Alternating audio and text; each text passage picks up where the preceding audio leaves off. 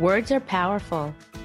They can heal or hurt, innovate or destroy, cure us, bring us down, and then bring us right back up again.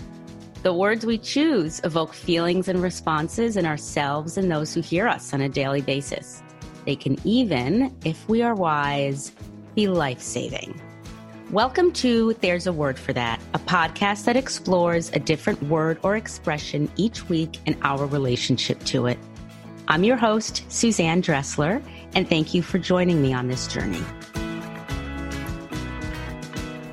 Hello, party people. Thank you for tuning in to the last episode of season one of Toft.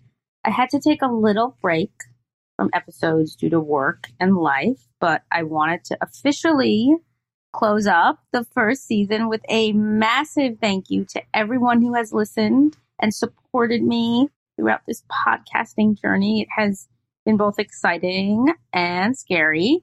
And there were certainly times when I questioned if I should keep going. Was it worth it? Is anyone actually listening to these episodes besides my friends and family? Do they even like them? But alas, I have found renewed purpose to keep on. And I am so pumped for season two.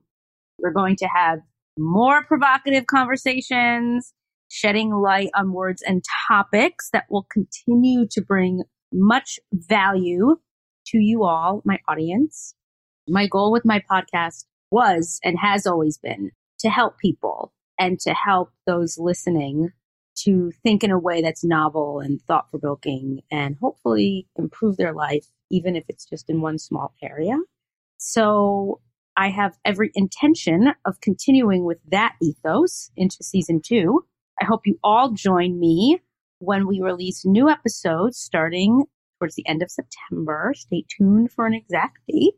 And a huge, huge, huge thank you, like massive thank you to all my guests who helped make season one viable and amazing and exciting. And I hope you got as much from being on the show as I did from having you on.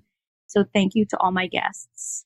And please reach out to me if you want to be a guest or you have a word that you want me to discuss or that you want to discuss. That would be really cool as well. Okay. Bye and have a wonderful rest of the summer. Thank you so much for listening today.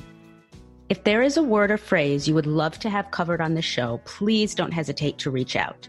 And remember, whatever you are thinking, feeling, or experiencing, there's always a word for that. See you next time.